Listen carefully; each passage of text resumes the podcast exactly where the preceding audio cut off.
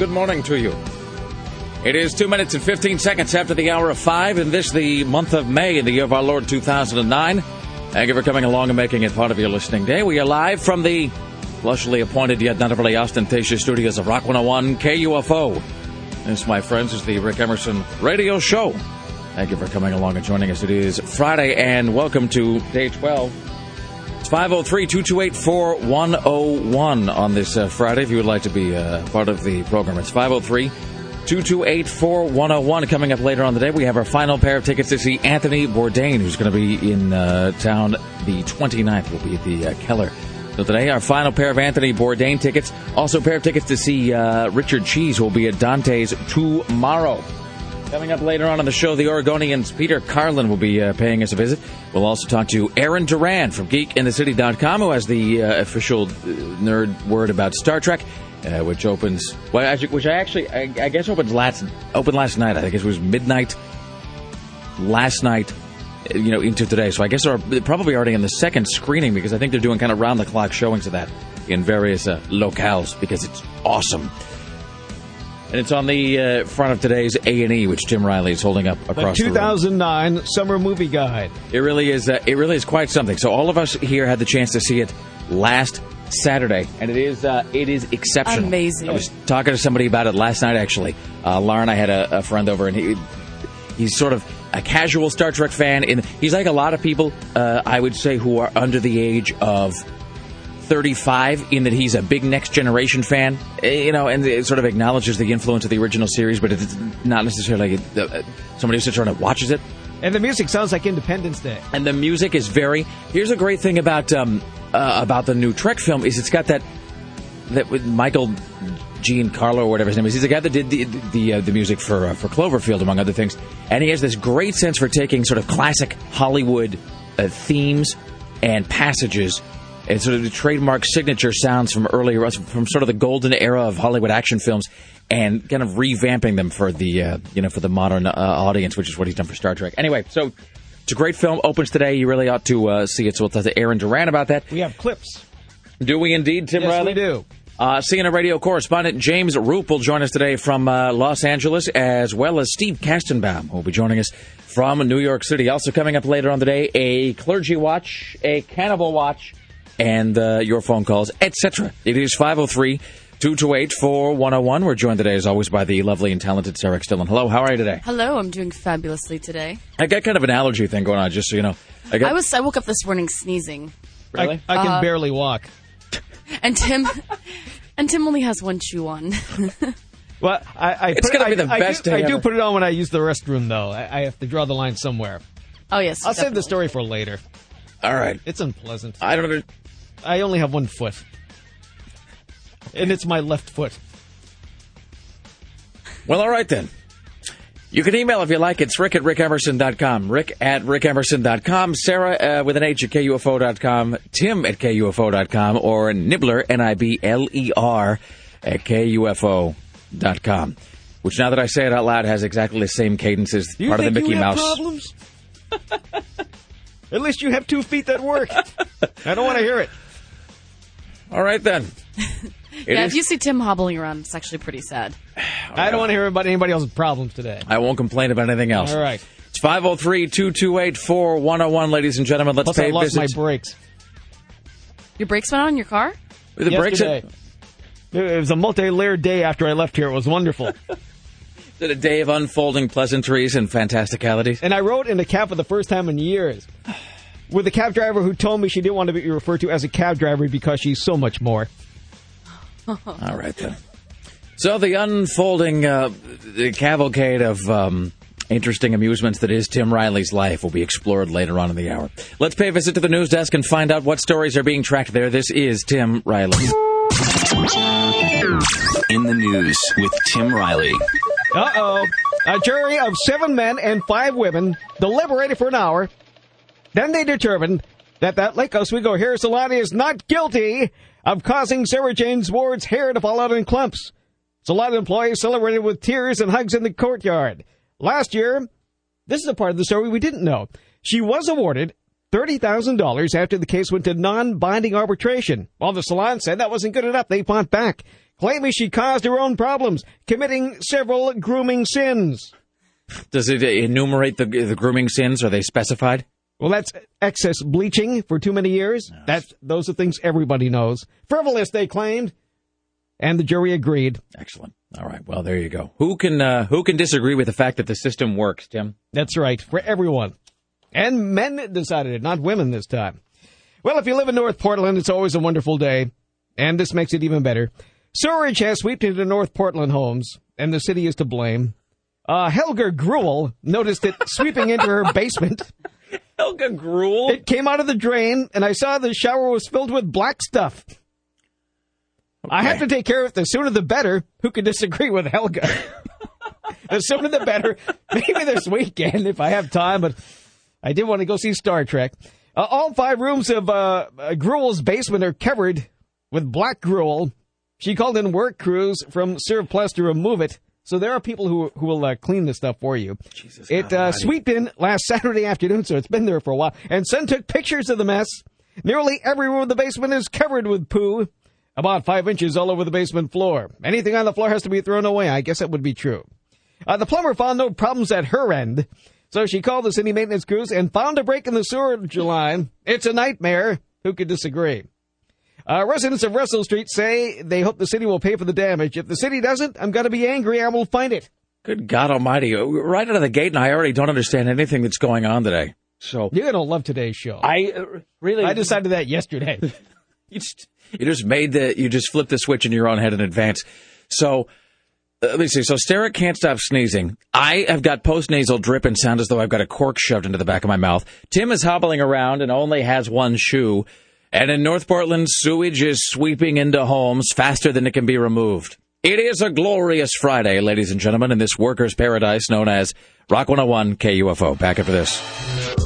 Call 503-228-4101. I'm going to inhale some blueberry jasmine smoke and look arty. This is the Rick Emerson Show on Rock 101 KUFO.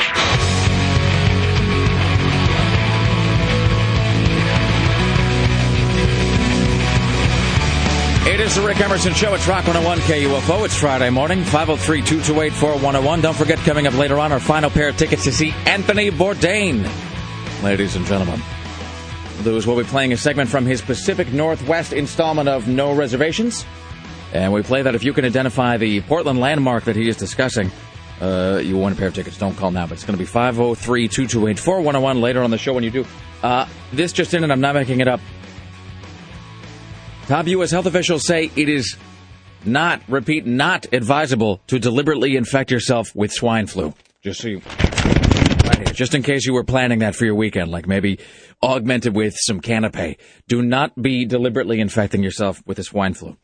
It's 503-228-4101. Uh, we'll read this email. We'll talk to Steve Kastenbaum. We'll have news with Tim Riley. This says, uh, this is from Laura in Portland. She says, Rick, I was getting an MRI on my knee on Wednesday, and to make the time pass and to take my mind off the fact that I was basically in a metal coffin for five hours, they gave me headphones to wear and asked what radio station I wanted. I said, of course, 101 because I wanted to listen to the Rick Emerson show. A couple minutes later, the technician came and said I should pick a different radio station because I was moving too much from laughing, and she had to repeatedly redo the picture.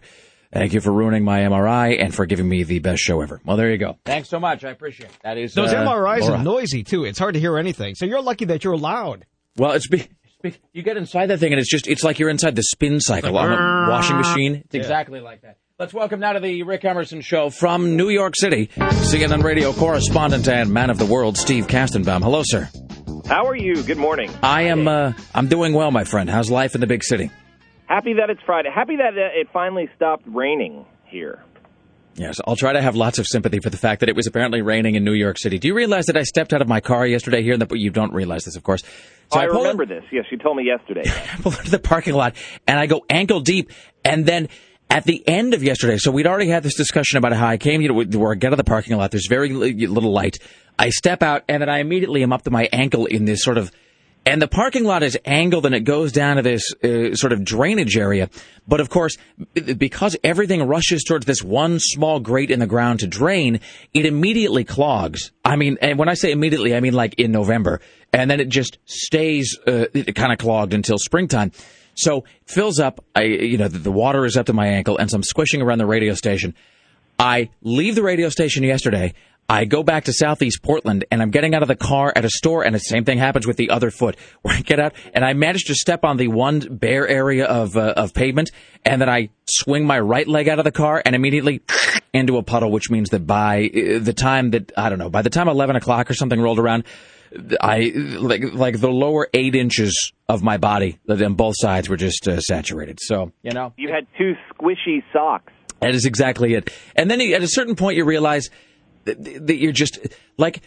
Do you ever just sort of get zen with the fact that you're walking around with wet socks and wet shoes, and you know that your schedule is such that you're not going to be able to get home for probably another 90 minutes, and so you just have to have this sort of Herculean uh, display of willpower where you just shut out the sensation because otherwise you start to gross yourself out because you wonder what was sitting in that water and for how long, and if in fact it is just soaking into your skin. So and and then you, you you can't take off your socks and just let them air out and dry because everybody will look at you like you're crazy. Because you don't wish to offend, Steve. Right. So let's talk about this stress testing that they were doing on the bank. So you and I were having this discussion yesterday about the bank and the fact that you know they some of it turns out were actually financially I don't want to say flush, but they were certainly not losing money. I mean, they had substantial financial assets anyway, but they did this sort of prestidigitation where they looked into the future to try to figure out if they might at some point become financially insolvent, which allowed them to kind of just uh, kind of stick their hand on the coffer. So. Does this mean that they're now all entitled to yet another kind of round of bailout financing? No, now what's going on is uh, the government is saying to uh, 10 out of the 19 banks that they did this stress test on that they have to raise this amount of money, a certain amount of money, within the next six months if they're going to survive in case the economic downturn worsens. So they're saying to you know Bank of America, you need another 34 billion dollars on hand. Go figure out how to do it. And there are some different possibilities. Uh, I was talking to this uh, writer from Fortune magazine about that, and uh, he was telling me uh, that uh, Colin Barr is his name. That one of the options is they can convert preferred stock to common stock. Uh, you know, the preferred stockholders wouldn't be happy about that, but it's a way of raising funds. The other thing they can do is enter into the program with the government to sell off those toxic assets. There are a lot of investors who want to buy these sorts of assets because if you buy them at a cheap price, uh, they will return a fair amount of money. It, it's possible to make a good living doing that. The question is whether the banks are going to meet that price. You know, so so everybody's saying, okay, finally we have a a telling uh, uh, of how much these banks really uh, have in, in toxic assets, where their problems lie. This is it. This is the end all be all. Well, then I spoke to an economist, Stephen Lieb, and he basically was saying, you know what, this is all pie in the sky. You want to hear what he had to say? Yes you know, I hate to use a word like a, a public relations uh, uh, stunt, but maybe not a stunt, but I think they're really, you know, presented to reassure the public that the banks are not going out of business. Yikes. well, that's unnerving, because then I just get pictures of George Bailey locking himself inside a bank with Mama Dollar and Papa Dollar, and, you know, the, the, the row of townspeople outside demanding their savings out. Good God Almighty. He told me that these figures, uh, you know, these stress tests, he said there was a, a lot of aggressive accounting involved. Oh. Is that what we call that now? Aggressive accounting? He was uh, putting it politely, yes. All right. Well, on that note, my friend, have a satisfying weekend that's not at all filled with fear and panic that the threat of society is about to unravel underneath us. Whatever I'm you do, take, don't dwell on that. Take all my money out of the bank and put it in the mattress. That's what I'm doing this weekend. Yes. Excellent. okay. That's CNN radio correspondent Steve Kastenbaum. Thank you, my friend. All right, there you go. Bye-bye. Steve in New York City, ladies and gentlemen. All right. At the news desk, Tim Riley is uh, tracking the following stories on this Friday. Well, TriMet will get $32 million from the feds. A Salem burglary victim accidentally shoots himself. And giant spiders invade an Australian town. Oh, and it's fine to eat lots of pork. Is are you getting your news from some alternate dimension this morning? it seems like you've opened up some hell portal over there, and all the stories that come out are just giant spiders and houses filled with poo. As it should be.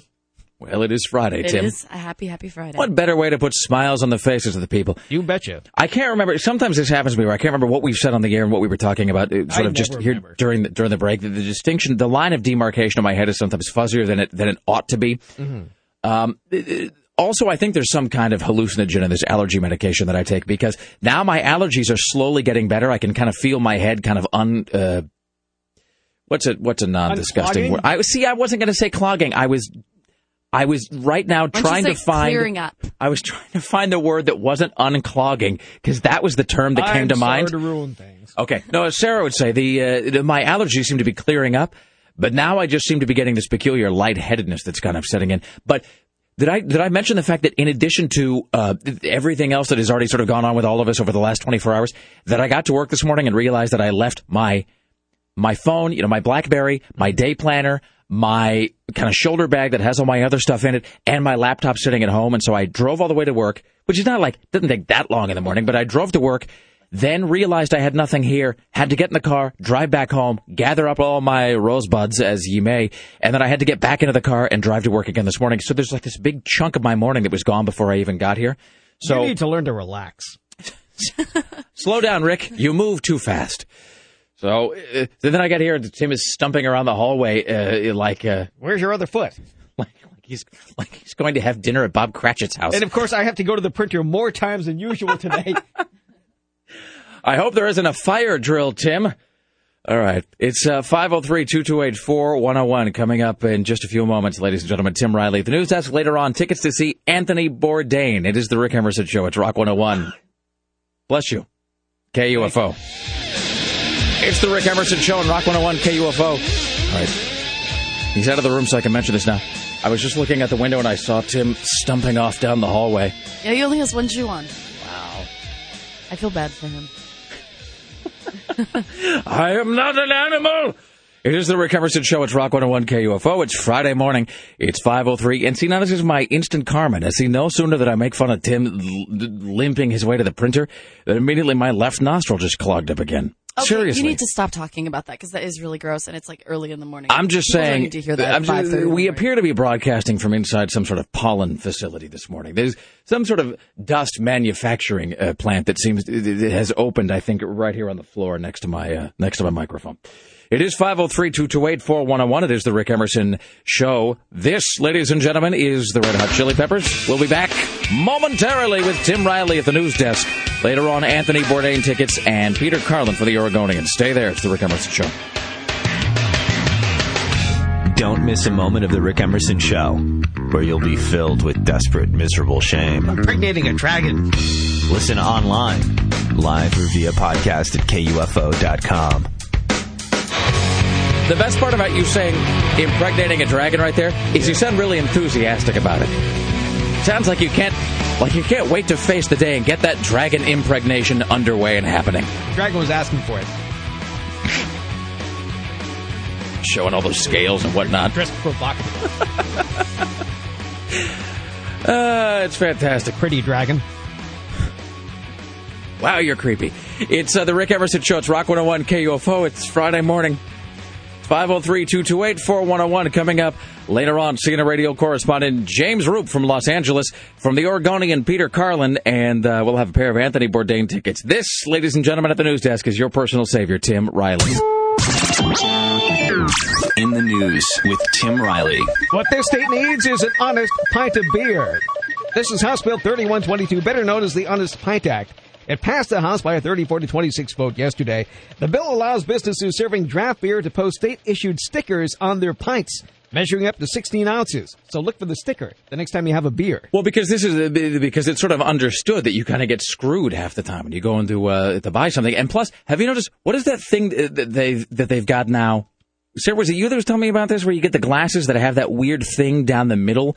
Oh yeah, uh, at bowling alleys they have those like the cooling chamber, whatever they call it. yeah. But I mean, but really, the, but, but the But net really, it effect of that like is a the- pint of beer. Yeah, that I mean, you're getting, you're really getting less than you uh, than you're presumably paying for. Oh, yeah. At that point, well, I mean, that's why if you go to um, if you go to a, a lot of uh, a lot of, if not most, bars in parts of the country, and this does seem to be a regional thing. They have those bar glasses that are sort of either a very um, pronounced or an understated hourglass shape. And if you ask them, they'll they'll say that it's so it's easier to hold. Uh, I guess like so if you get uh, like nine sheets to the wind, that you're able to grasp your beer without dumping it all over yourself. Um, but really, the net effect of that too is to cut like twenty percent of the of you know the volume of the glass out. So excellent. Well, it's good to see the legislature doing something important. A burglary victim accidentally shoots himself, happened in Salem. Uh, the deputies were called out to investigate a burglary early Wednesday, and they talked to 86-year-old Lauren Thackeray, who told them he left his home in the morning to return to find that somebody broke in. The burglar took several things, including the keys to Mr. Thackeray's vehicle and home. Investigators have uh, the man to uh, change locks. Then they got a better idea. Why don't we get a gun and defend ourselves? Um, uh, old Mr. Thackeray told detectives that he called his son and asked to borrow a gun because he was worried the thieves would return. So uh, the gun is brought over to the house. The guys start talking. In the meantime, the gun falls out of the holster and fires, injuring Mr. Thackeray's leg. He's in Salem Hospital being treated by uh, nurses for non-life-threatening injuries. Okay, then. So that's from the Thackeray home. Uh, then we have other things to deal with today. The big interview on Oprah yesterday. Did anybody see it? No, see, and here's the thing. I Yeah, you were talking about that all day yesterday. It's because I've been home uh, in not in, to- in home in time to see Oprah, so I'm getting in my car and speeding back to my palatial imitation mansion so that I can watch the Oprah Winfrey show. But the last few days, I just I've happened to to be around at home while Lara's been watching Oprah. So like the Kirstie Alley thing I saw, and the what's her name, Brooke Taylor, who's that uh, that hooker from the Bunny Ranch, she was on. And yesterday, I actually went online. I made sure that I went to TiVo.com during the show, and I'm like, Oprah Winfrey must tape because I wanted to go home and just see her uh, putting the screws to Elizabeth Edwards over the, the Weasley husband of hers. And I remember what. Do you ever look up and it's like at ten o'clock at night and you're like, how did I get here? What? Where's the rest of my day? How is it that I frittered away all of my waking hours down the drain? So I realized last night around ten o'clock that I hadn't watched Oprah, but I just had no time because I was just, you know, I was just beat and I had to get to bed. Um, so I, I'm like the, the the only person on earth that didn't see it yesterday. Well, So so I have all kinds of sound bites, Safe. I'm going to do a quick one here because I know we're running out of time.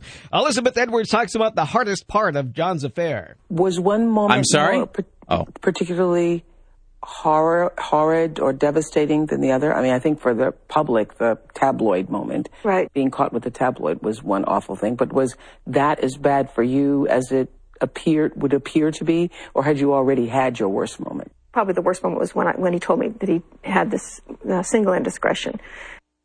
Really? Is that what he told you? I had a single indiscretion. Just a honey. single indiscretion. No, it's a single indiscretion. I mean, that makes it sound a single indiscretion. Almost sounds like you spilled ketchup on something. You know what I mean? Or maybe just, or maybe you tripped and Rielle Hunter just happened to be there when you landed on the uh, on the shag carpeting or something. And then this is where they. The Inquirer was like staking him out at some the hotel in L.A. Right? Yeah. And he was, he was And they had a telephoto lens looking looking through a window with the curtains drawn. And That's like, how good they are. And you sort of had the like, like when I heard that the Inquirer was staking out the hotel and they were trying to catch him, kind of either going into a room or coming out of a room or something. Like in my head, I was hearing the Benny Hill, like the yakety sax, and it's like the, the like you know the double time film as John Edwards is like racing from room to room across the hallway, and then the Inquirer guys are trailing along right behind him. And then it really wasn't that. It was just that he was like giving the hump to some blonde, uh, you know, and then uh, like an idiot just walked out the front door, like straightening up his tie, Bob Newhart style. Remember, he ran through the, the basement and the reporters were chasing him. And I do him? remember Isn't that. that great? I'd that for- was one of the greatest scenes in politics. I had forgotten all about that. Thank you, Tim Riley. It's going to be a play one of these days. You just watch and see. Excellent, fantastic. Well, that's they, it for now. They can they can weave it into the uh, Octomom play that's happening in uh, Los Angeles.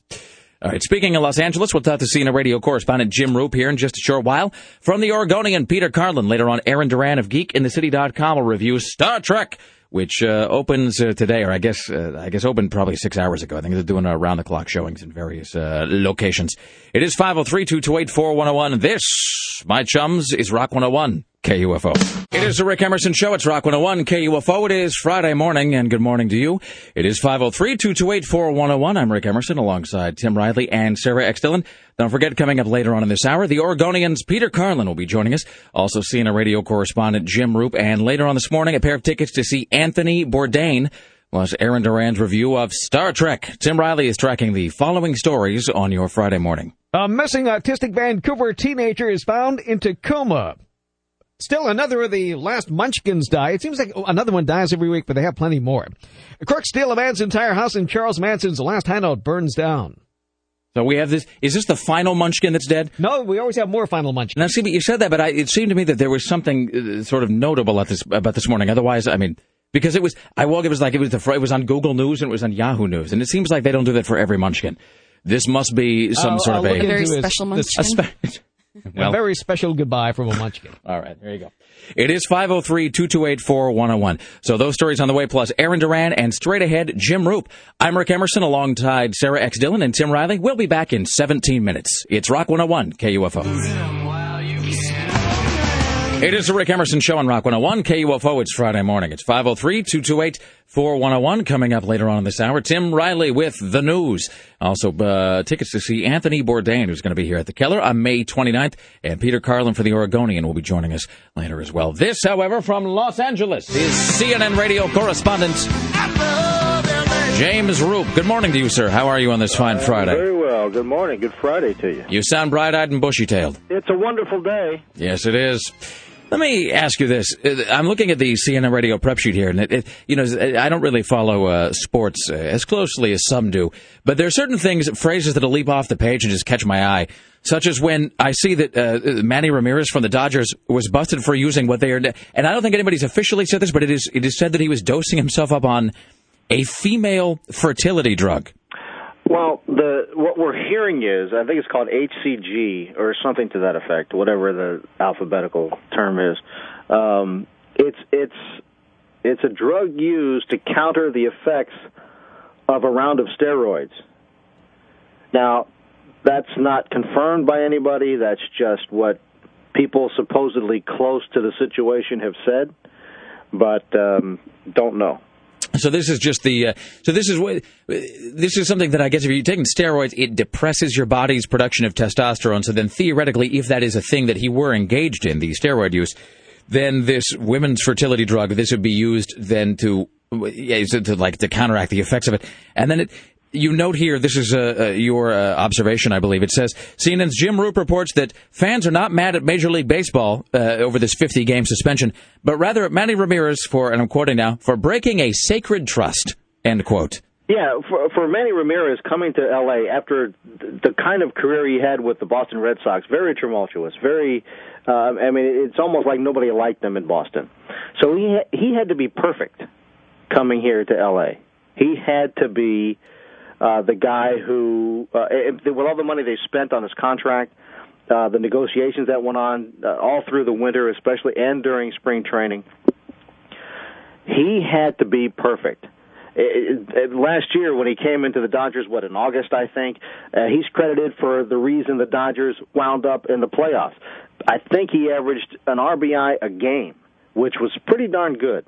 And so, with all of that and the the amount of money that's paid to him, he had to be perfect. Right.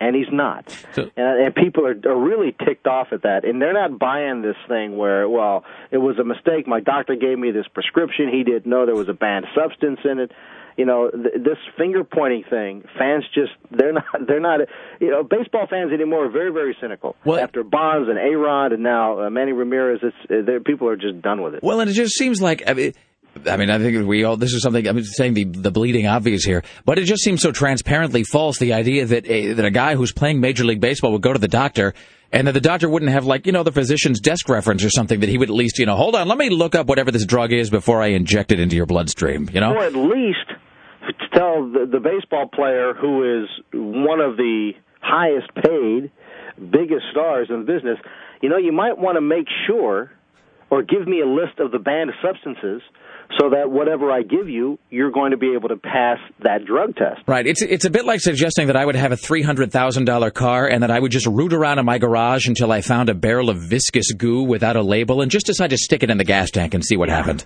You know, exactly. I'll just put this in here and turn it on, see what happens to the engine. Yeah. Hey, did you see this uh, thing that the the, uh, the the Manson family's last hideout burned down? It was uh, the no. Barker Ranch. So Barker Ranch, uh, this is the cabin.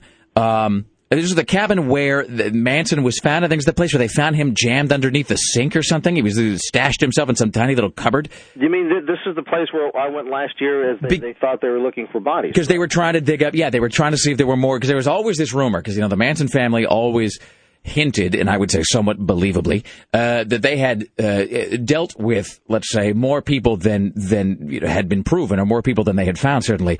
And Manson always you know, kind of toyed with you know with the, this, the fact that he would imply anyway that there was a bunch of bodies out there in the desert. And so, yeah, they that was the place that you went. last year because they were doing all they were dragging all this like radar sonar whatever it is all over the ground trying to find it and they never did find anything. But there i guess the theory is and this is just a theory at the moment that because they were out there last year trying to find, uh, you know, other Manson family victims, that it, they don't want it to become another weird, sort of bizarre, morbid tourist attraction like the Tate House did, and so they think that somebody might have just singed the place and just, you know, and just burned it down to the ground to sort of, uh, you know, to prevent that from happening. But anyway, that place is gone. I can tell you for sure it would not become a tourist attraction of any kind. It is tough to get to. Really? Is it? So is I mean. It's, you- it's a hike, man. I mean, it is really tough. You, you don't just you don't say, "Hey, let's go see Barker Ranch." I mean, it, you need a four wheel drive vehicle or some sort of ATV, and you and it's a pretty good hike. well, and it's in Death Valley, isn't it? Yeah. Oh, yeah. It's it's it's just a nasty place to be. Period. How they ever found it, why anybody came upon it and said, "Hey, this looks like a good place to build," is beyond me. How did they get there? I don't know. How I used to. get that bus up there. I used to mean, ask the same thing, uh, I'm going. This is just nuts. They like we're airlifted into here. I used to ask the same thing about Salt Lake when I lived there, but you know what? Uh, you know, this is a whole thriving metropolis, so you know people can never really be understood, Jim. Yeah. Well, in any event, so that place, so that place is gone. Um, but uh, you know, hey, did I tell you real quickly here? here, Speaking of the Manson thing, you were we did show you that photograph of Manson as he now looks, didn't we? Where he's got, I mean, he well, he kind of looks like this bizarre sort of bald-headed Saddam Hussein. It's all very, uh, it's all very bizarre. You know, it's, I, I will tell you this: that guy. I mean, he's got to be in his seventies at this point, and it really is going to be. It's going to be quite something when that guy finally kicks the bucket because you know talk about it, for a guy that has been locked up for now. I think this has been it's been thirty years or something like that. I think this might be the thirty. This is the thirtieth anniversary of the of the Manson uh, of the Tate killings anyway, and so he's been locked up for almost that long. The guy who just with a 1969. Yeah. yeah, with uh, a guy who with astonishing regularity uh, seems to appear in the news in one form or another. So you know, I wonder how big his funeral will be. I wonder, I wonder if there will be uh, a, a lot of um, morbid curiosity surrounding it, or if there are a lot of people who will actually be mourning his death. Uh, or I, I, it, it'll be interesting to see what happens when he does die. Well, especially because he is from uh, you know an era when that sort of a that sort of uh, a crime or that kind of a trial got a lot of publicity, and I think the OJ case was really the last trial that kind of captured the public imagination that way because there's been all kinds of nutcase guys who've uh, you know who've committed any number of weird or heinous acts, and I think.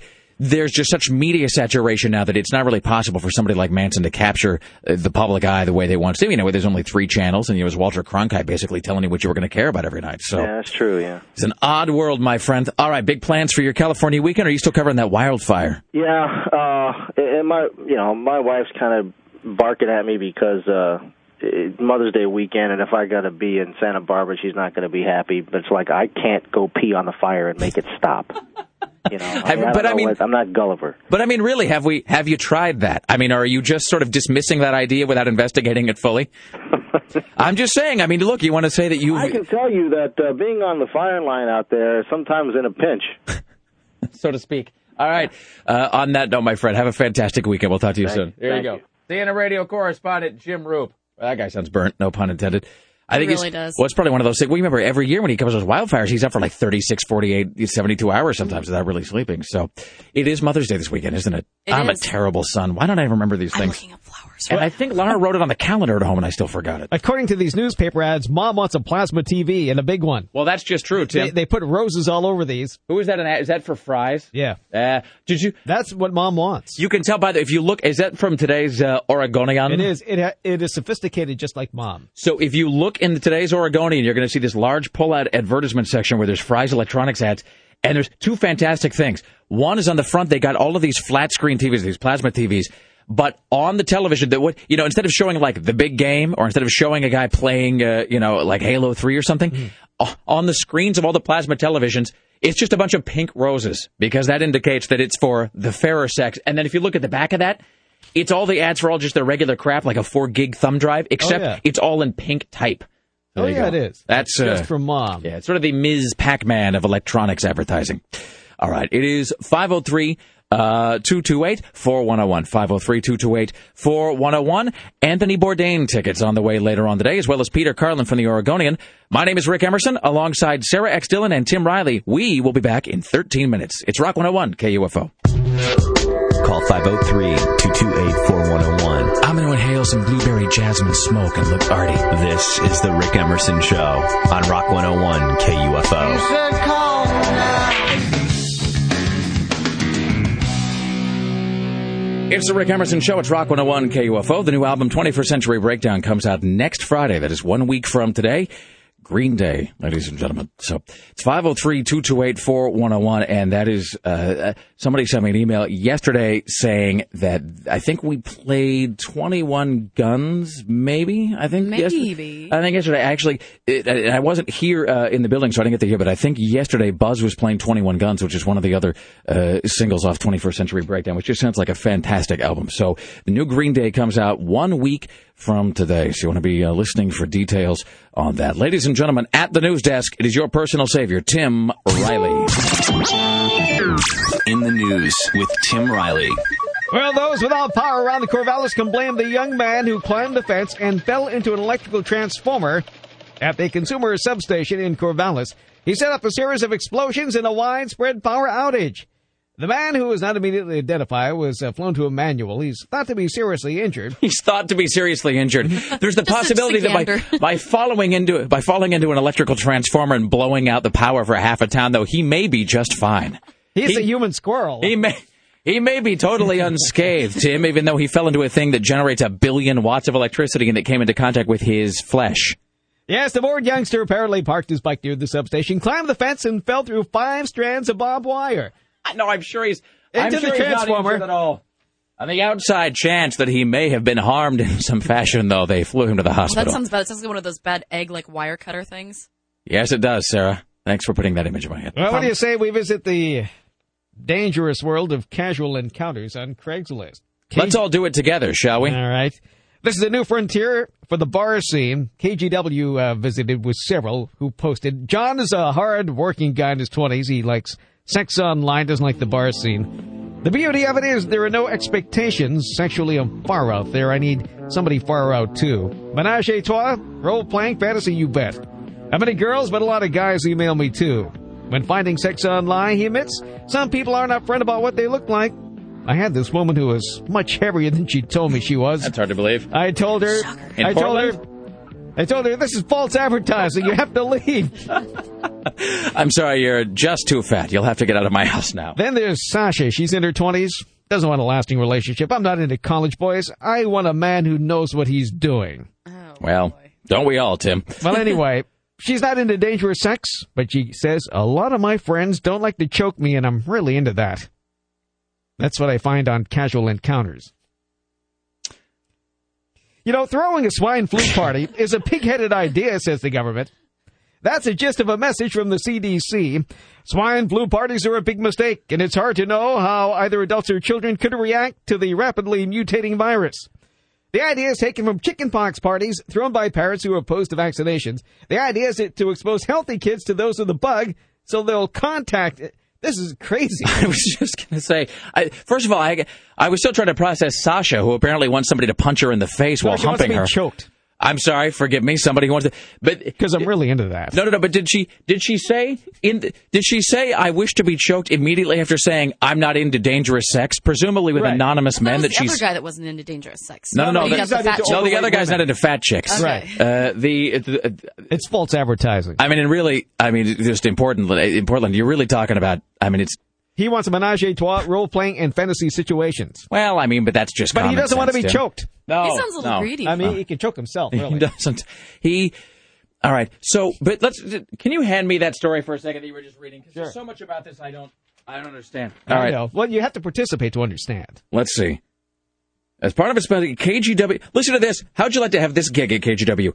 As part of a special investigation, they claimed, KGW emailed hundreds of people who post online, and two people allowed us to interview them, including a man who just wanted to go by his first name of John. John. Uh, he says, uh, "I'm into girls." Sex. but I, I get a lot of guys emailing me. Uh, let's see. A woman named Sa- okay, a woman named Sasha also came forward to talk to KGW, but she didn't want her face on camera. She said she'd quote die end quote if her coworkers found out. This is the woman who apparently wants to be choked. Right. My private life is my private life. The good thing about Craigslist, it's very discreet, she said. She's in her 20s. I'm not into college boys. She added she's always had positive experiences on Craigslist and she always meets people in a public place before having sex, but she doesn't. Oh, here we go. No, no, no. So she does engage in what could be called dangerous sex. A lot of my. See, here's the thing, Tim. I hate to cast aspersions, but I thought that perhaps there had been a word dropped off of this because it didn't make I any did? sense. I, I look. I, I mean, look. I, For God, shame, Rick. God forbid. I mean, I, look. I don't know what I was thinking. I didn't mean to imply that you would ever uh, that it would ever inadvertently leave off a syllable. Well, no, I, I only have so much time, so I, I shorten the stories. That's right, Tim. Uh, one must condense these things occasionally for maximum efficiency. Sort of like a Reader's Digest condensed news. It says, quote, a lot of my friends don't like to choke me, and I'm really into that, end quote, she said. Wait, does she like to be choked in life then, and not That's just in what- the bedroom? That's my thing. So that implies that if you say a lot of my friends don't like to choke me and I'm really into that, then reflexively, I mean, if we're going to look at this just linguistically here, the reflexive implication of that sentence is that some of her friends do like to choke her. Right. But it doesn't say boyfriends, and it doesn't say like hump buddies. It just says a lot of my friends don't like to choke me, and I'm really into that. Well, people like occasional choke dates. I suppose. All right. I feel like without Storm here, I can't really weigh in on this any any further. I'm just in such unfamiliar territory here. All right, I'm sorry. Here's Tim Riley. Well, you know, it's uh, fine to eat lots of pork, says Agriculture Secretary Tom Vilsack, who's from one of those pig states. I believe it's Iowa, isn't it? I've been saying since day one and will continue to reiterate that pork and pork products are safe and the American food supply is safe. It is important that consumers understand that you cannot contract this flu from eating pork or pork products. Go eat the pork. just, just advertise it correctly online first. Uh, back on the swine flu party thing. Yes. So, would you like to go? This sounds like no, no, I would not. Uh, this was that also on Craigslist. Who wants to come to a swine flu party? And be choked. The the um. Uh, uh, there's just too much here to even. I, I'm still Swine back- flu? No, I'm, choking. I'm sorry. I know I keep going back to this, but I'm still back on the Craigslist thing. So does she? Does she put an ad up saying, "Looking for a guy to choke me"? Yes. I mean, do we know that that? It well, just we don't seems- know. We'd have to find her ad. I guess. I mean, they don't really say here in the article. I'm wondering if her ad actually says, like, looking, f- looking. f- A- As heard on KGW, choke me. I, I mean, it just it it seems like it seems like one. Look, I'm not passing any judgment. Uh, you understand? The Rick Emerson is not a prude. I'm not a Puritan. I it doesn't matter to me what anybody does. Well, people It- need things to spice up the, these endless, cloudy, rainy days. I suppose that's true, Tim. Uh, what with you, all you can only do so much reading. what with what with all the uh, precipitation-induced gloom, one needs to amuse oneself, and if that means a guy is going to like uh, I don't know, kick you in the ribs or something, uh, you know, while you're dressed up like uh, you know like little Bo Peep, then I guess God bless you. But um, that's what America's all about. I'm just wondering how that 'cause how that would even work. Like, is is that a thing? Is that a thing that you imply somehow in the ad, but you're not specific about it? No, you can be specific on Craigslist. That's what it's there for. But you I'd be afraid to find a roommate on Craigslist, let alone somebody to hump. But you wouldn't. But I mean, you wouldn't just place an ad saying wanting a Roommates guy to only, no choke humping. me. Yeah, I- on, on Well, of course you casual, would. yeah, on casual encounters. You there's tell all kinds of exactly stuff. what you want. But I mean, wouldn't I, here? But here's the. I guess what I'm saying is, I guess it, it's understood that you could probably find a guy on Craigslist who wanted to choke you. Yes. But I can't believe we're having this discussion. By the way, this this is a news story. It is a news incidentally, story. you sons of bitches. So, uh, It's of local interest. And But it- there are a lot of people out there who want to be choked at this moment. but it but it seems like if you place an ad saying looking for a guy to choke me, the problem with that is choke me, choke me. is that you're going to get a you're going to get a lot of people responding. In other words, you're going to get a lot of people responding, I think, for all the wrong reasons. It seems like you might want to lay that out sort of subtly between the lines. A fine line between choke and strangle. That's see that, but that's what it is. You're going to get a guy who just uh, I've been looking for somebody to beat savagely. Uh, this sounds like we could be a match made in heaven. Shall we meet at Starbucks? I mean, it- Well, it's not, uh, well, please take me shopping first, and then we'll discuss it. So is there some sort of code? I was going to say, is there some code of, sort of code for choking? But I guess there wouldn't be. No. And and here's the other thing. So if a guy is choking you, I ask this realizing that I don't even really, really we can get the, the, any sort of an answer that we can get. So if a guy is choking you, how is it that that the guy knows that like it's gone beyond fun choking and it's gone to like ah, seeing dead relatives choking? I guess Is that you the safety word? Or, But how can you say is or that? maybe a tap? What, what if you push a button and a red light goes off? You have it on your your uh, nightstand. like a sort of like a nuclear launch code, like a first strike button. Because it, it seems like that's the whole thing with the safe word, right? It's like, rutabaga, and then the guy, you know, let's go. Mm-hmm. But then if you're, but if you're not able to do that, it seems. Maybe you build yourself up to it. Well, maybe that's why Sasha There's says that moderate choking until you get into the real thing. she does There's engage in what could be called dangerous sex. Mm-hmm. Uh, I feel like there's so much more about this we don't know. Well, try to get in touch with you. Put it out on Craigslist under casual encounters. Okay. Uh, maybe I'll do that. Maybe I'll do that here during this uh, during this next segment, and we'll uh, we'll see what You comes. just need a screen ally. Charlie the Choker. Joker. That doesn't really work. All right. Uh, it's 503 228 4101. 503 228 4101. Coming up in the next hour, Peter Carlin from the Oregonian, uh, as well as your shot at Anthony Bourdain tickets. Ladies and gentlemen, it is 503 228 4101. It's the Rick Emerson Show on Rock 101 KUFO. KUFO, Portland. It is Rock 101 KUFO. It's 503 228 4101. That is the phone number to this, The Rick Emerson Show. I am he, alongside Sarah X. Dillon and Tim Riley, who is tracking the following headlines at the news desk on this Friday morning. A motorcyclist leads police on a 40 mile high speed chase, ending in his arrest. We have all kinds of salacious gossip about Elizabeth Edwards and her appearance on Oprah. And the Salem burglary suspect accidentally shoots himself. All right, then. That's fantastic. Um, so it is going into this uh, last uh, the, the break here. We had this story from this is KGW, I guess, and Ann Yeager is the woman who was reporting this. I guess they went on the, to uh, the Craigslist and they contacted quote hundreds of people who were looking for casual sexual encounters online, including this woman uh, uh, Sasha, who says. I'm not into college boys. I want men who know what they're doing. Um, she has positive experiences, but she does engage in what might be called dangerous relations of the biblical variety. And then she ended with the most tantalizing quote. A lot of my friends don't like to choke me, she said, and I'm really into that. So, you know, it's a big world. It's a, tapestry with many threads. But I'm sort of curious about the logistics of this. So this, uh, is this, uh, hello, Adam? Yeah. Hello, hi, you're on the uh, Rick Emerson show. How are you today, sir? Good. How are you? I'm a dandy. Let me ask you this. So it says here on the screen, and I have no reason to disbelieve. Uh, Nibbler has typed in the screen, says Adam and wife very into choking. Uh-huh. So is this? I'm, I'm assuming that, is this like a uh, is this a two way street here, is or to just uh, is one of you the chokey all the time? Uh, no, it kind of goes both ways, actually. Uh, it just depends on what uh, we're uh, looking for. What the vibe of the night is? Um, well, uh, there's a, there's a number of different ways to do it. Really, I mean, uh, there you can use uh, your hands, you can use uh, your, the inside of your uh, uh, elbow, uh, silk scarf. Uh, it just depends on the uh, the intensity that you want, really. Well, let me ask you this. So let's say, uh, as uh, Sasha says here in the article, uh, that it's something you're really into. It's how is it like? uh, How do you know when when the like fun choking becomes the whole like uh, I'm seeing a white tunnel, uh, you know, with a peaceful place at the end of it choking? Like, how do you know when you're supposed to stop? Um, well, it's uh, it's a mix, really. It, you kind of have to learn how to do it. Uh, just testing it out, starting out slow, doing a little bit at a time, and then finding where uh, where your partner feels uh, comfortable with it. But I, but I mean, just like not even talking about in terms of, of comfort. I mean, it seems it, like just it, like as a safety issue. It seems like trial and error might not be be the safest way to to figure that out. It seems like there ought to be some non-verbal way to say like, "Hey, you're you're you're killing me." Well, right. I mean, when you're when you're starting out and when you're doing that, then you can always tap out, uh, tap the person's arm, tap the person's leg. You know, say that that's what uh, that's when I want you to not go any further. Oh, I see. So like, so you're you're getting your choke on, and then there's like a, and that's uh, that's the whole like, hey, uh, you really got to let go of me now. Yeah, like I'm done. And there's there's other times where you actually want to go all that way, and you can tell when the person is kind of just finished because they'll. Some of them do have that gag. They do kind of like try and force themselves to breathe or to cough, and then they will. And you let go, you release, and you hold on to them. You make sure that they're doing okay. You rub their back inside their arms. It's like you're keep an eye on them.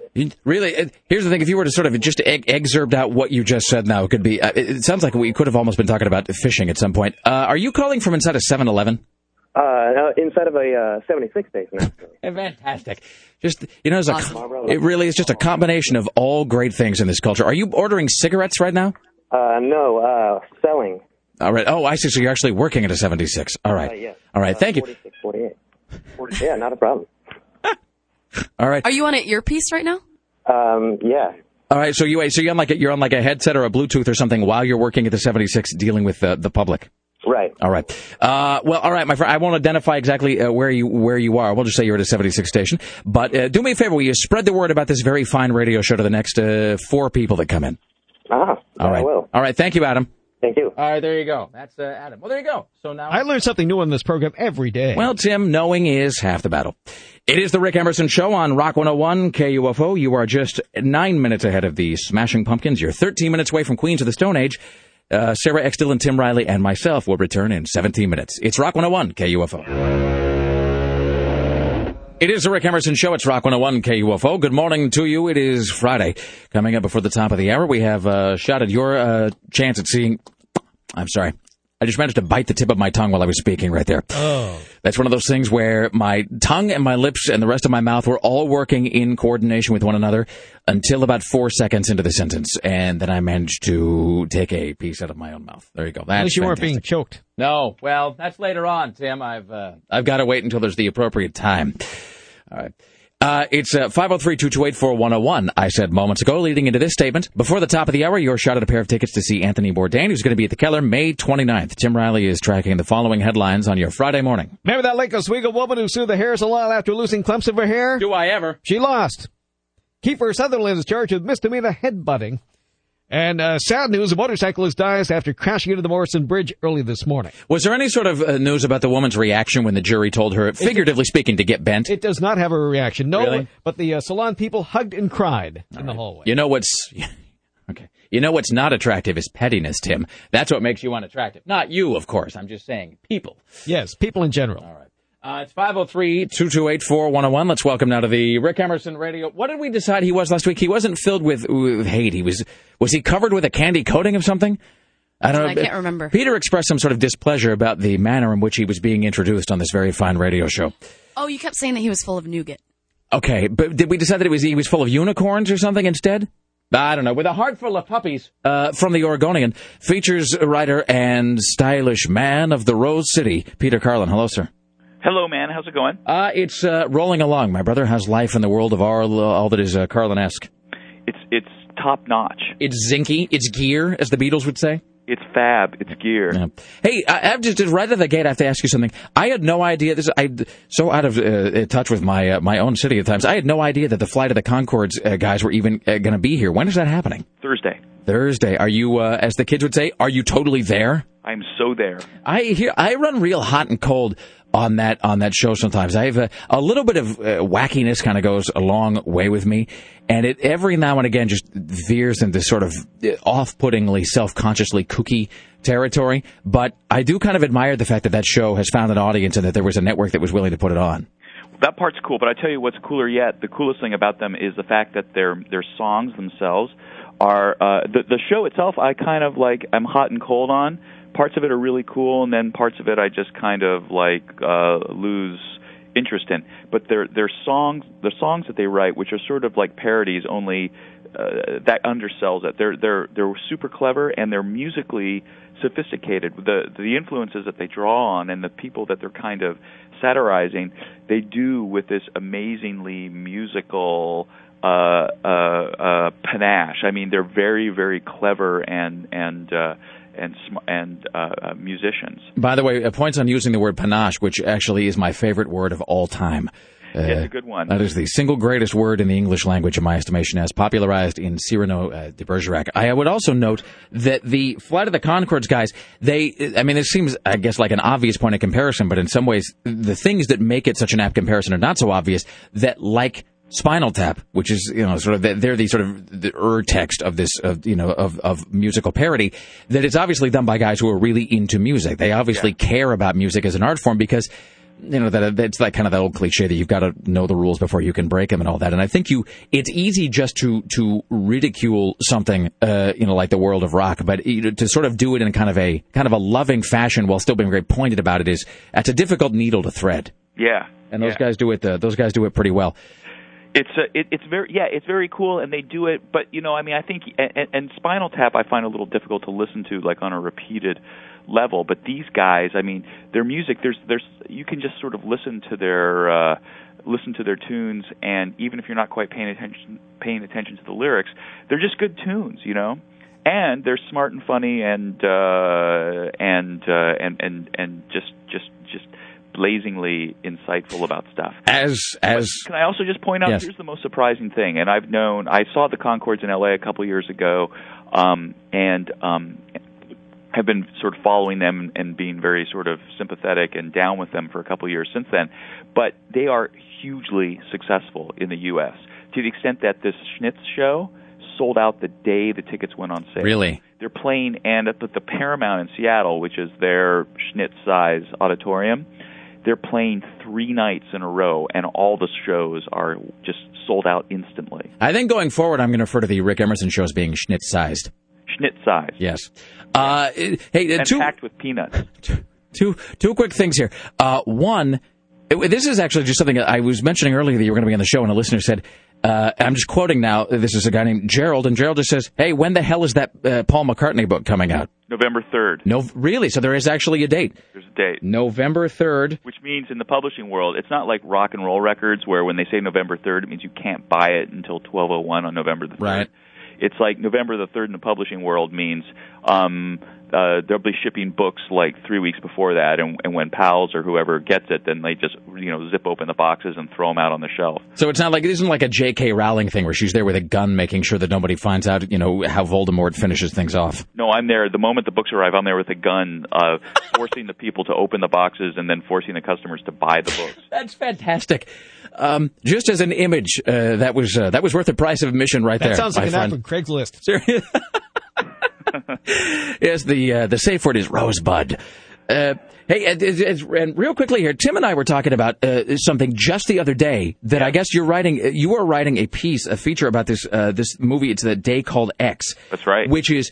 Uh, narrated by Glenn Ford, and if people haven't seen it. It's just it's astonishing. It's from like 1950, uh, Seven. 57, and it is a documentary which is actually made by CBS. Uh, dramatized documentary. It, it's it's documentary like, but it's actually written as a as a as a as a narrative, as like a fictional narrative. and it's about the, an evacuation of Portland, Oregon. Right. Uh, It's this a is beautiful fiction, day. by the it's way. A, it's a beautiful day in the fall of 1957, and life is a is is going apace.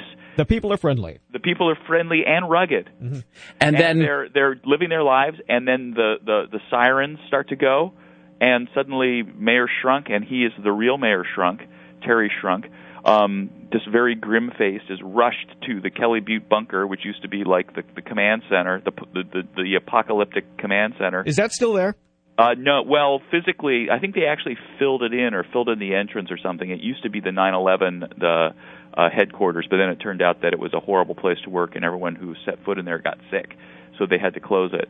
Um, but yeah, no, it was real, and it was like there. This is where we're going to rush the city. This is like City Hall command center when nukes start to fall. And people are orderly. They were very calm, as only Portlanders can be. Yeah, well, they sort of, uh, you know, uh, the, I wrote this big piece which is going to be in the Sunday paper, um, just because it's hilarious. I mean, and, and the way they sort of, as a way to kind of both uh, make real and yet also not in a panicky way, uh, not freak people out. They sort of show this kind of oncoming nuclear holocaust unfolding um, with with the kind of this this sort of drudgy, trudgy, like uh, bureaucratic grind, you know. So they're there and they're just kind of announcing. It's like the chronicle of of mass death foretold in traffic reports, and uh, and and and and people suddenly announcing things like "There's no panic in the schools."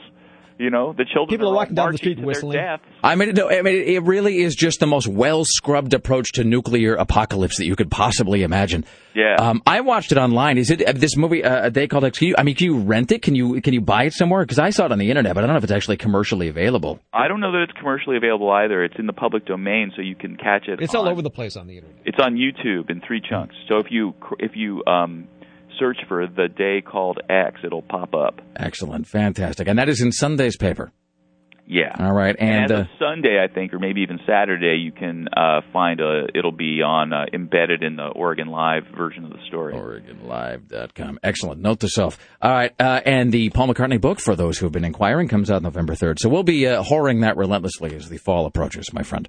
Oh yeah. All right. Thank you, sir. We appreciate it. Peter Carlin. Talk to Re- you soon. Thank you. Uh, read him in print in the Oregonian or online at OregonLive.com. My name is Rick Emerson. You are five minutes away from Linkin Park, ladies and gentlemen. Sarah X. Dillon, Tim Riley, and myself will return in 13 minutes. This is the Rick Emerson Show. It's Rock 101, KUFO. The Rick Emerson Show.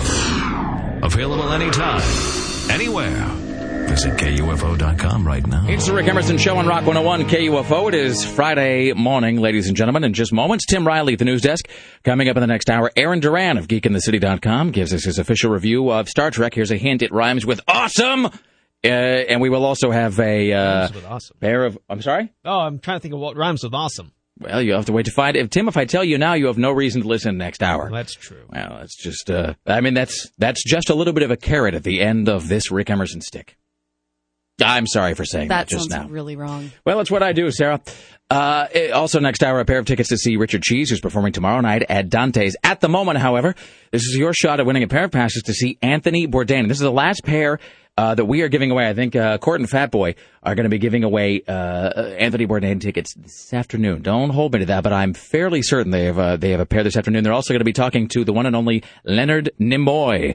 Uh, Spock of Star Trek fame. So Leonard Nimoy, ladies and gentlemen, this afternoon with Court and Fatboy, as well as a pair of uh, Anthony Bourdain tickets. However, if you can be caller number 10 right now and correctly identify the Portland landmark, the Portland institution, the Portland business that he is identifying in this soundbite from his Pacific Northwest installment of No Reservations, and you wear, uh, win a, uh pair of tickets to see him when he comes to the Keller May 29th. So here is Anthony Bourdain talking with Chuck Palahniuk about a location in Portland. If you can be caller 10 at 503-228-4101 and identify that location, you'll win those tickets. According to Chuck, many people in Portland seem to be living two other lives besides their day jobs. Sometimes those other interests metastasize into full blown obsessions. Such is the case with Karen Anderson and Carl Baldwin. What is this? This is a painting museum. The fuzzy, kitschy, everyman's medium that many consider the junk food of the art world. Oh my God. No, I don't believe it. Okay. There you go. If you can identify the Portland institution, and I think it's fair to call it an institution at this point, that he is identifying in that sound clip, uh, and you are caller 10 while doing so, you will win a pair of passes to see Anthony Bourdain. Ladies and gentlemen, at the news desk, your personal savior, Tim Riley. In the news with Tim Riley. That has me stumped. I'm really not sure. So hopefully somebody else knows. Anyway, so here I am staggering around here today. Yeah, what is with you uh, limping around the hall like you got one of your ankles lopped off or something? I know. Well, well, I was driving to my appointment yesterday, and I heard my car going clank, clank, clank, clank, clank, clank, clank. And I thought, I'm going to drive by a construction site. That's me. Uh, That's the car. So I step on the brake as everyone would be, and I hear this noise that goes. and I go, oh no. And that's when you realized your car had been attacked by the Bugblatter Beast of Traal. And I realized I'm going to be late for my appointment with a foot doctor to get this wart burned off my foot with acid. So I, I did I manage to make it with no breaks. Wait, I okay. Let's be clear about something. I didn't know any of that was going to come out of your mouth just now. So let's work backward from the acid on your foot part. Acid? Really? Why are they putting acid on your foot again? It burns off warts. Doesn't then it's 2009 though. You're sure that you didn't visit a doctor that was on the other side of a wormhole in the space time continuum? No. Don't we have uh, like science and stuff that'll uh, you can do that without pouring you know acid on your foot? Oh no, you have to scream at the top of your lungs. Don't they have? I mean, I guess now that I think about it, I don't. But don't there's like a like a that that stuff you buy at Safeway that you just daub onto it and then it goes away? Well, no, this this is a heavy duty wart. well, what, what happened was I don't think I've ever heard you say the word wart before. I, I know it's hard to believe that a It newsman is. would have warts on his feet. You're such or perfection. or have feet at all. It But is I- a warts and all program that we do here, Tim. So Well, what happened was I, like a lot of people are unemployed, I lost my insurance, so I, I, I could not visit the doctor. And then by the time I got it back, it had grown by leaps and bounds. So it took some heavy duty wart remover to remove it. by the time I was employed again, I was covered in warts. Exactly. So, uh, so you go to the doctor and so he pours acid. I mean, but when you say he After pours, he picks, picks at it with an exacto knife. Oh God! oh wow! It's like the worst you're- story ever. well, you- you Rick is supposed to tell these stories, tell not you, Tim. I, I think, know. I think by worst you mean best, Sarah. Please continue, Tim, in excruciating detail. Well, no, this is this is what happens when you're unemployed, and you know Many don't have people are. insurance, and so I bet I'm not the only one whose warts grow. when It they're relatable. Wait, let me let me hold on. Just pull up a uh, Yeah. pull up a chair here. So you go into the doctor's office. He mm. quotes jabs at it with an exacto knife. Yes. And then, but when, they, when it, and did he just say like, "Well, I'm sorry, Mister Riley, we're going to have to take the whole thing off with acid"? And it, how do because they? Because it didn't work the first time. But I mean, what is the procedure? To like, do they put you in like a, in an iron boot or something, and then he gets a ladle and just No, it, they take your sock off. You're sitting there, and he picks at it with an exacto knife, scrapes most of it away, and he's good at this. Uh, and then he. I do they give you an injection of in some? little- no, Do they numb your foot or something? no. Why wouldn't they numb your foot? Are you sure there's a real doctor you went to? This is a real doctor covered by our insurance. And they didn't. So he brings out a red vial? Well, no, it's a it's a bottle of little red stuff, and I know. Oh, that's the painful stuff he gave me last time. So Is he- that the acid? And then he, he puts some scotch tape on your foot and tells you to keep it dry for 24 hours. But okay, but let's get back on the acid being put on your foot business. It, it, it is a form of acid used to burn away warts. Right, but how does it go onto your foot? In other words, He uses a, a Q-tip. oh, I see. So he daubs the acid onto your onto your foot, which is then going to burn that away. Yes. And so your And it, it, it, it, it doesn't hurt when he first puts it on. It always hurts like by the end of the day because it becomes a blister. So, the, so I'm walking around trying not to walk on this acid-induced blister.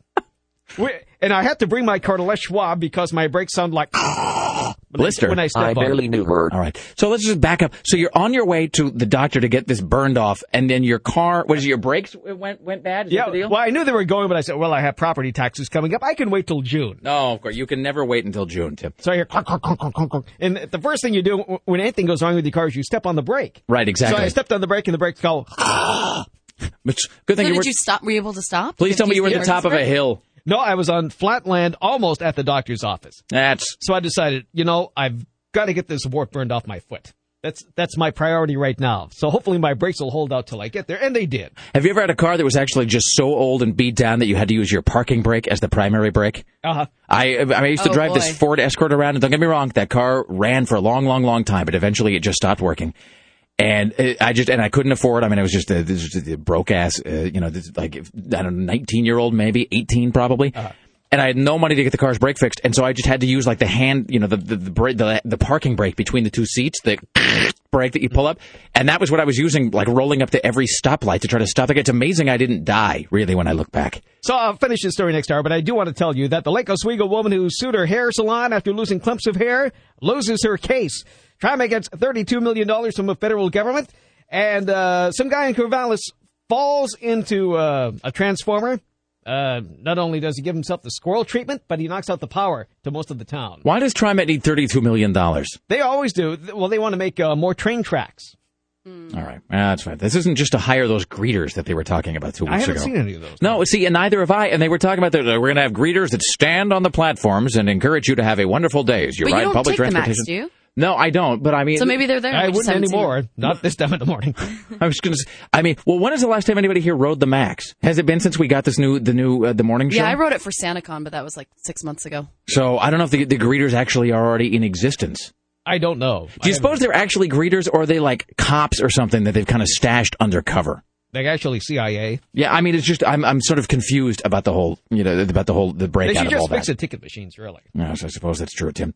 All right, it's 503-228-4101. Uh, coming up in the next hour, Aaron Duran of Geek in the City, ladies and gentlemen. He'll be here to talk about Star Trek, and sometime before the end of the show, uh, we will have your opportunity to win a pair of passes to see Richard Cheese at Dante's tomorrow. You are just five minutes away from the Foo Fighters. Uh, Sarah X. Dillon, Tim Riley, and myself return in nine minutes. This is Rock 101, KUFO.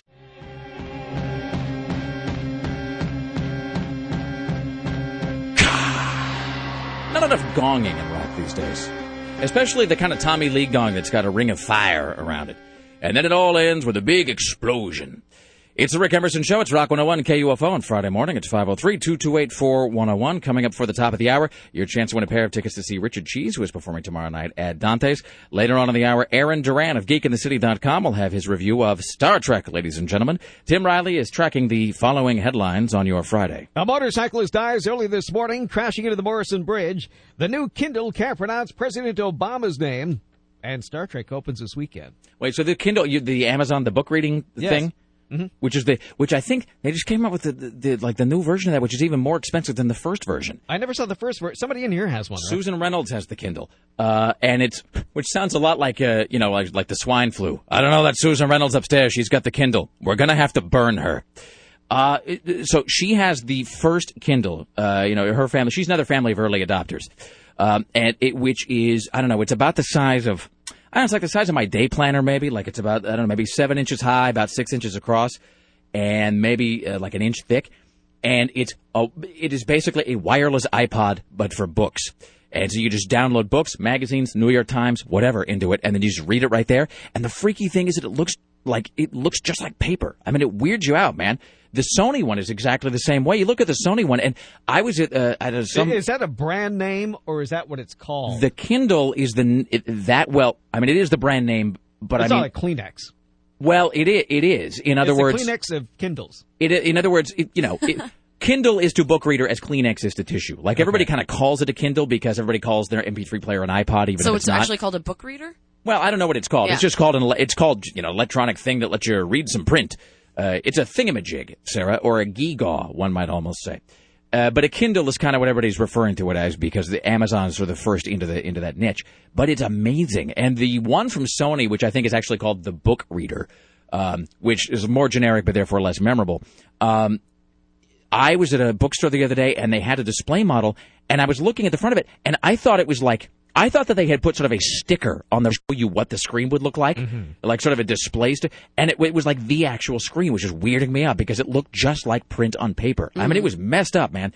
So I don't think like in this generation it'll ever replace uh, print, but I think if you are born today uh, and you grow up in a world that has like the book reader or the Kindle or something like that, uh, I think there's every possibility you might uh, sort of transition away from the world of papyrus. What if they that. give it to Oprah? Well, if they give one to Oprah, Tim, that is how all good things are injected into the mainstream. Although, just one final note, we'll kind of bring this full circle.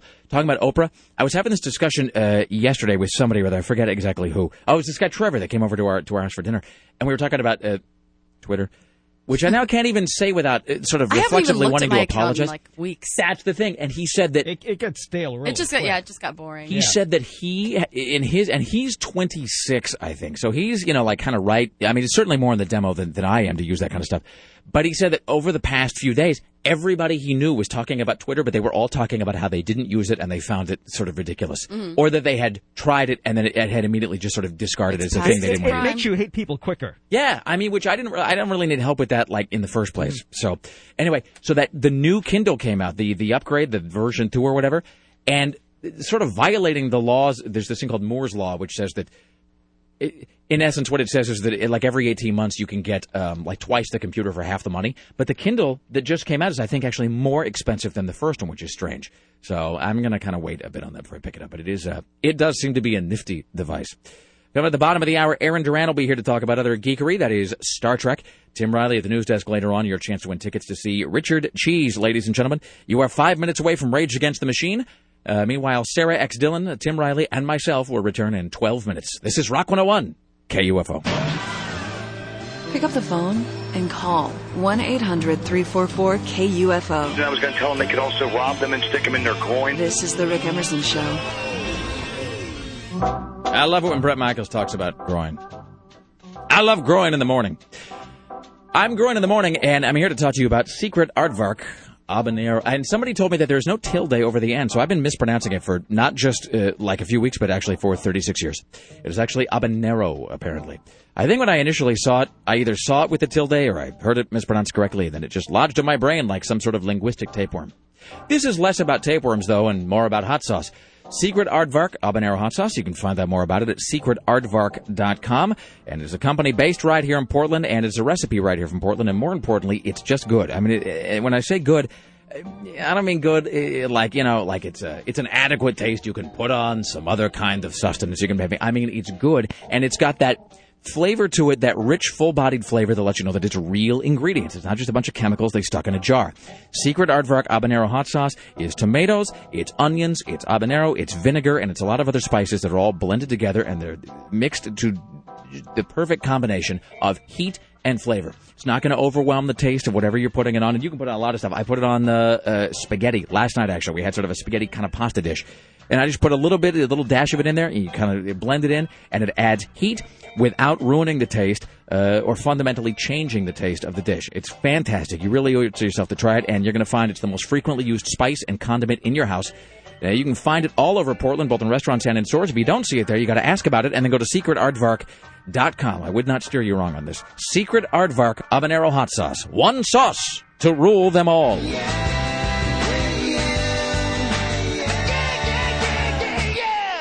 It is the Rick Emerson Show. It's Rock 101 KUFO. Friday morning in just moments. Aaron Geek in the City Duran will talk about Star Trek.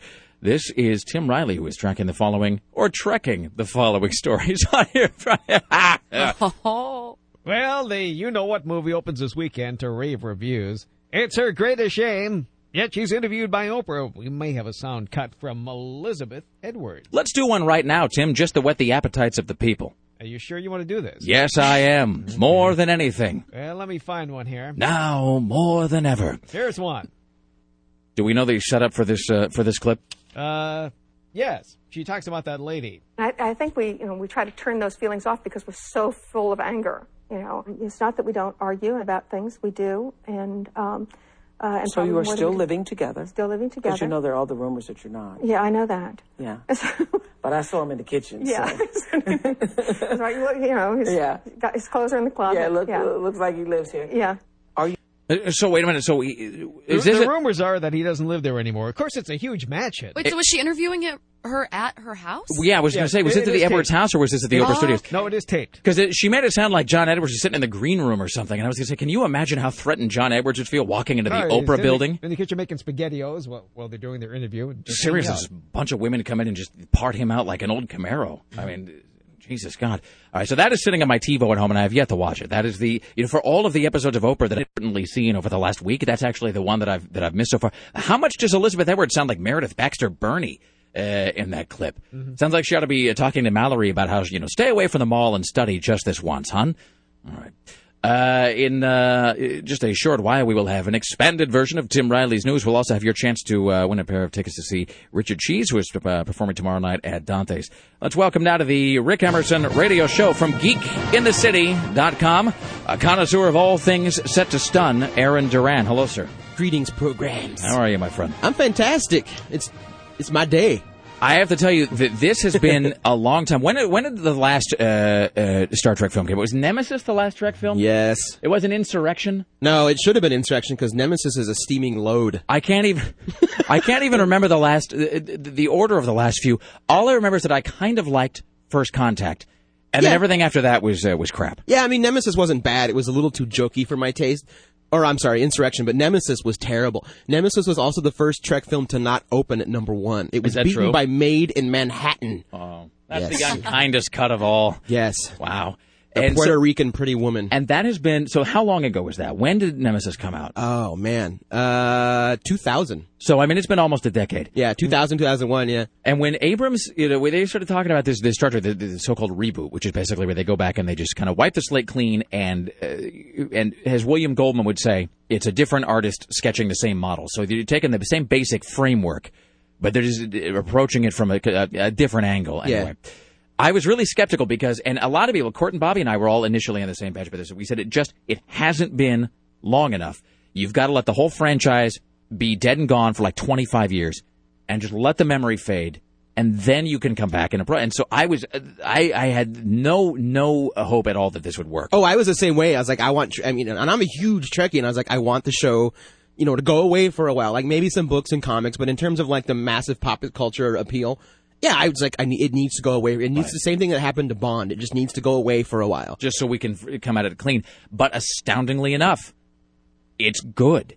It's, it's, I almost, it's fantastic. That's what you meant. Yeah. Uh, it, I mean, it really just, it, I, I- I'm not going to say it's absolutely flawless. There's a couple tiny little things, but they are tiny, tiny little things. yeah, Trek they're, yeah, tiny little, yeah, I mean, they're things that they in no way distract from the film at all. You kind of go, wait, oh, who cares? Screw it.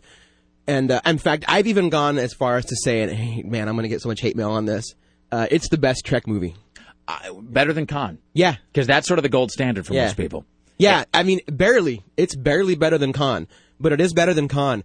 And uh, actually, uh, Court and Bobby and I, we've talked about this also. That apart from maybe Empire Strikes Back, it also kind of whoops on all the Star Wars movies. Also, I, just I in terms of like flat out entertainment, it's It was so much fun to watch. yeah. and uh, and there's a little, and I, we won't give any spoilers. There's a spoiler free uh, free review, obviously, but there are there are things that happen in the original series that they set up here. In other words, there is consistency with the original series in some ways, but it's done from a slightly unexpected angle, or they arrive at that continuity in a slightly um, a slightly unanticipated fashion, and then there are occasional uh, deviations from Oh, yeah. the established canon where you kind of go, "Wow!" But it never feels like they're changing something just for effect or for shock value. Oh, no. Everything feels very earned and organic. Oh yeah, no Abrams and the and the the writers behind this, which are the same writers of Transformers, which it's hard to believe they turned in something this fun. Um, they've stayed very true to kind of the original theme, uh, like Roddenberry's original kind of theme of Star Trek. Um, all the icons within the characters are all there, which just kind of proves as long as you don't mess with that, you can do whatever you want with Star Trek. Well, I mean, and it goes to what they always say about film. It's such a cliche. Nobody ever really follows it, even though it seems to be a thing that everybody pays lip service to the, well, as long as you've got good characters, good story, everything else is sort of superfluous. Right. And this is, this absolutely delivers. And so, and uh, here's the thing in this room, so we have the whole gamut actually, because you're a huge Trek fan. Yeah. I'm, you know, I would say a moderately a big Trek fan, but I mean, you know, but everything after Next Gen, it was like my interest, you know, went down every time, you know, It- it with each series. okay. Uh, I'm just saying, for me, No, and I'm yeah, not, that's fine. And that's not a reflection on those shows. I'm just saying, as a fan, I just drifted away, you know, Right. slowly Yeah. after Next Generation. Each series, I was just kind of less interested in because I was just, at a, I think, a different place in what I was what I was watching. Um, you know, Tim, I would wager, Tim, that you grew up as a fan of the original series, and It was in color. maybe. in panoramic, uh, and then you. Pro- I don't know if you watched Next Generation. Yes. Okay, see that would be my guess, and then Sarah That is was I, I was mostly next generation. Sarah. Yeah. And that is a female thing, by the way. I've noticed a lot of women are drawn primarily to Next Generation, and Come on, the, Jean-Luc Picard, William Riker. There's so much eye candy there. I, you know, and the and the things around it are sort of, eh, you know, they, they kind of know that it's there, but they're not really interested in watching it. So, so we have the whole. Uh, the whole spectrum of, of Yeah, I Trek mean, fandom here, and I- everyone loved it. Every single one of us loved it. Yeah, because it's just fantastic. They don't get anything. To all the you know all the Trek all the Trekkies out there that were really annoyed that oh Abrams is going to ruin it, uh, he's doing all this. He didn't ruin it. No. He actually uh, He saved it, I would say. Yeah, I say he saved it. He distilled the characters down to their core essence, and then you know set them loose on a blank slate of this galaxy. I would say it's actually so good that part of me wishes that they would just stop now and never make a sequel. And I know that's not going to happen. Right. I know that they'll make sequels because that's the way that Hollywood works, and that's fine. Would anybody like to hear a clip? Yes, I would, Tim. But it's so good, I almost wish that they could just say, okay, now we've rescued it, now we're going to put it away. Yeah. Tim Riley, what will we hear here? Uh, James T. Kirk and uh, Mr. Sulu confront the uh, Romanians, or is that the Romanians? well, here they are. Oops, is my pot up? It is. So what kind of combat training do you have? Fencing. Free jump.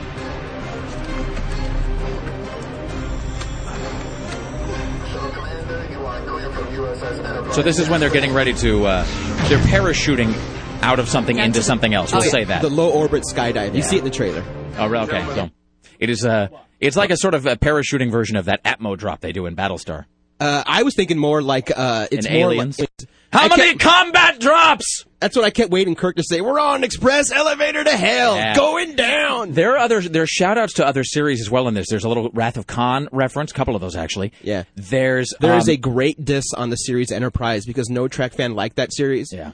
And uh, yeah, there's this great Star Trek fans will get the joke and y- you will love it. Uh, there, it seems like a very post Battlestar Galactica series too. There's a, there's a lot of action sequences that seem very Battlestar, and I will also say this: my one final thing. Although you can say that, like the series Firefly, the Joss Whedon series, that in a way none of that that wouldn't exist were it not for Star Trek. In a way, again, it's sort of an it's sort of an infinite circle because while Firefly was originally, you know, I would imagine inspired by Star Trek to a great degree, this Kirk, uh, this Captain Kirk is very much a post Mal Reynolds Yeah. Kirk because there's a couple line readings he does, a couple deliveries where you can just you can see it uh, coming out of Nathan Fillion's mouth. I mean, yeah, you could just much, you know. yeah. So it's but unlike Battlestar, this is a hopeful ending. Yeah. You know, because it's Star Trek, you can't have it be bleak. No, it can't end with everybody getting tumors. Yeah, yeah. It just doesn't work. All right. GeekInTheCity.com is the website. And uh, if you are a Trek fan, by the way, you want to be listening to Court and Fatboy this afternoon, they're going to be giving away tickets to the Star Trek Loud show at the Roseway, which is uh, it's a, uh, a theater that has been really remodeled and revamped over the years. And it's got an amazing Yeah. sound system. And they- Finest finest screen and sound system in town. and they do a late night show where, uh, just as it sounds like, they just turn it up uh, to unbelievable volume levels. and so they, you know, so just you know, the whole the rest of the showings are regular. But if you want to hear Star Trek, like you know, at, at, at like filling, rattling levels, this Yeah. is uh, the they, way uh, they take it to 11 at 11. Da-dum. All right, ladies and gentlemen, Aaron Geek in the city, Duran. Straight ahead, more news from Tim Riley. This is the Rick Emerson Show on Rock 101 KUFO. Broadcasting from the greatest city on. Effing thing sucks! Eff it! We'll do it live! Oh, well, all right, whatever. This is the Rick Emerson Show on Rock 101 KUFO. It is a Rick Emerson Show. It's Rock 101 KUFO, ladies and gentlemen, from Led Zeppelin 1 Communication Breakdown. Coming up at 9, it is Smells Like the 90s with our good friend Buzz. Don't forget to be listening this afternoon to Court and Fat Boy. They're going to be giving away tickets to the Star Trek Loud show, which is happening at the Roseway. They're also going to be talking to the one and only Leonard Nimoy, or Nimoy. And I never know how to pronounce that. It, it- that's like um, I thought it was Nimoy. I heard it was Nimoy. I've always said Nimoy, but then occasionally you'll hear a guy, and it's always um, a voice number three kind of guy, and he'll say something like, "Well, I'm I'm not really a fan of William Shatner because I find that he overacts, but I do find that Leonard Nimoy is one of our greatest thespians." And then then you start to think, well, if that guy who is a social retard is saying Nimoy, then therefore he must know much more about Star Trek, uh, and so therefore I should say Nimoy. And I realize now, in sort of a thing inside of a thing, n- just having this whole Nimoy Nimoy thing. I now sound like Shatner when he is recording that voiceover for the Star Trek cartoon and he's saying sabotage. And the guy comes over the talkback. Have you ever heard these outtakes from the Star Trek cartoon? No. Fantastic. Shatner's in a vocal booth. Uh, and you know, and this is for the Star Trek animated series, which had the original actors' voices. And there's a line in the script where Shatner has to go, "My God, man, it's been a case of sabotage." And then the guy comes over the talkback. This is not a fake. This is real. And the guy goes, "Ah, "Bill, it's Bill, it pronounce it's pronounced sabotage." And Shatner says, "You say sabotage. I say sabotage. Don't correct me. It sickens me." He seems like he would be An ass? Yes, that's what I was Yes, going to say. yeah. Don't correct him. It sickens him. So anyway, that's me, Nimoy, and uh, Nimoy, and this is all true. By the way, so speaking of nothing, go to zombieconpdx.com at your first convenience. You've heard uh, a bunch of things playing for that, and you will be this weekend as well. ZombieConPDX.com. The first annual Portland ZombieCon is coming up next weekend. That is next weekend, featuring the one and only Zombie Prom, as well as the Zompire Film Festival, and a whole lot of other happenings. So be listening for more, and be watching the streets for more as well. ZombieConPDX.com. At the news desk, it's Tim Riley.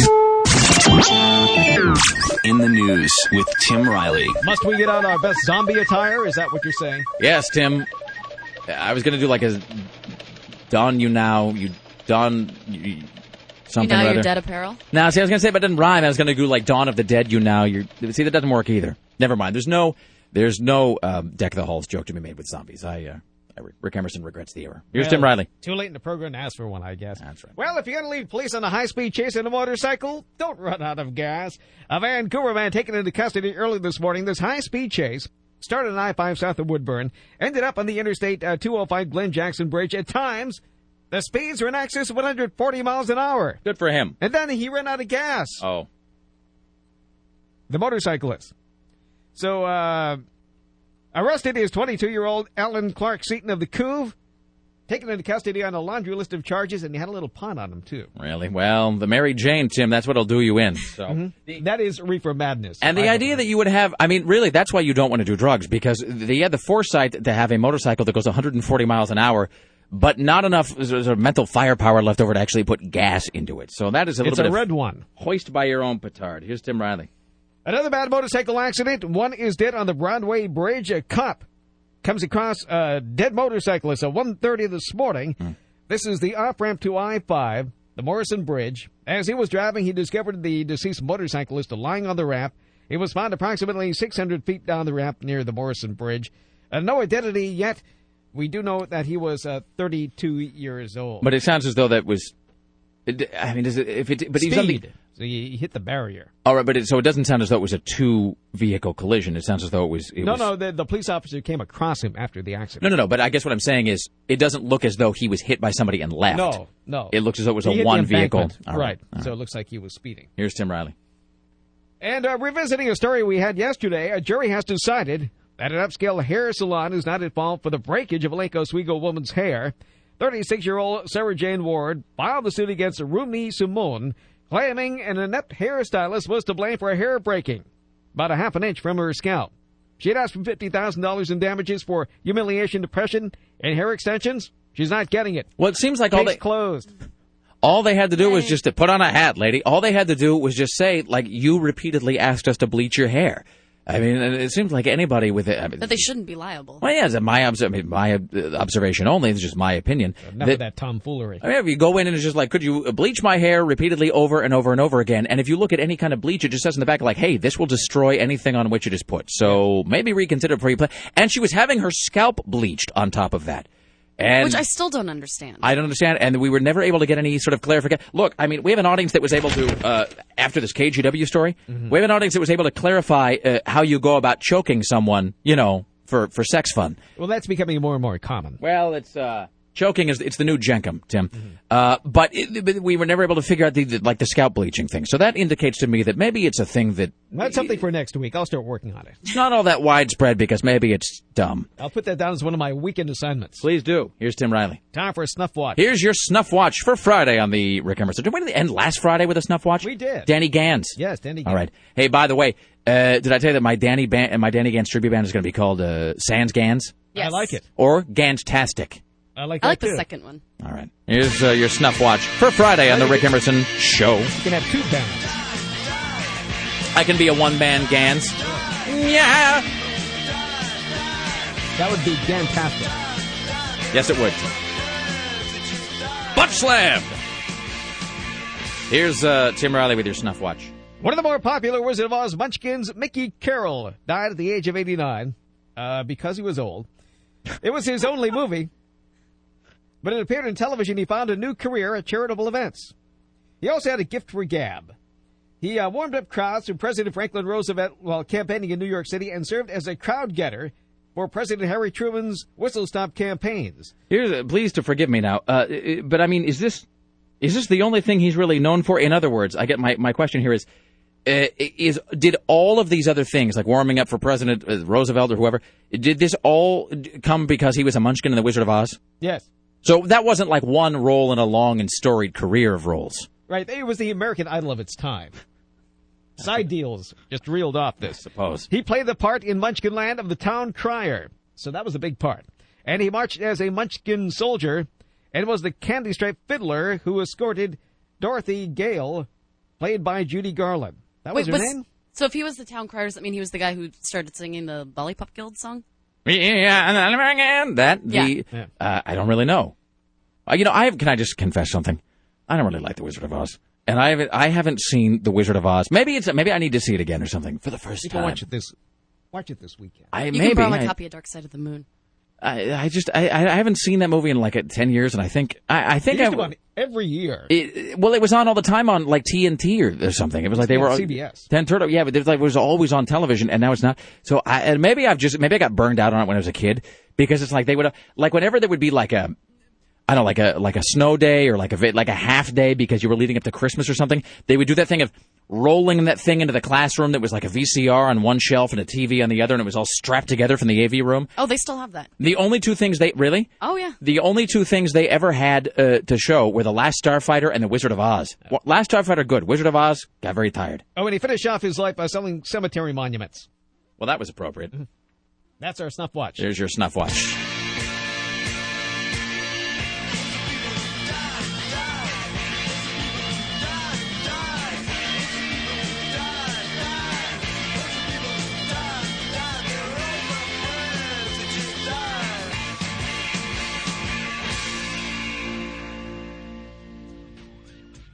I want to thank Aaron Duran from GeekInTheCity.com, CNN radio correspondent Steve Kastenbaum, as well as CNN radio correspondent Jim Roope, Peter Carlin from The Oregonian as well. The Rick Emerson Show produced today and every day by the lovely and talented Sarah Extillin for Rock 101 KUFO in the newsroom. Tim, your personal savior, Riley. On the phones, Greg Nibbler of the Nibblonians. The gatekeeper is Dave Zinn. The web mistress is Bridget from upstairs. CBS Radio Portland marketing guru, Susan Don't F With Me Reynolds. Executive producer, one Christopher J. Paddock. Coming up at 9, Smells Like the 90s with your good friend Buzz.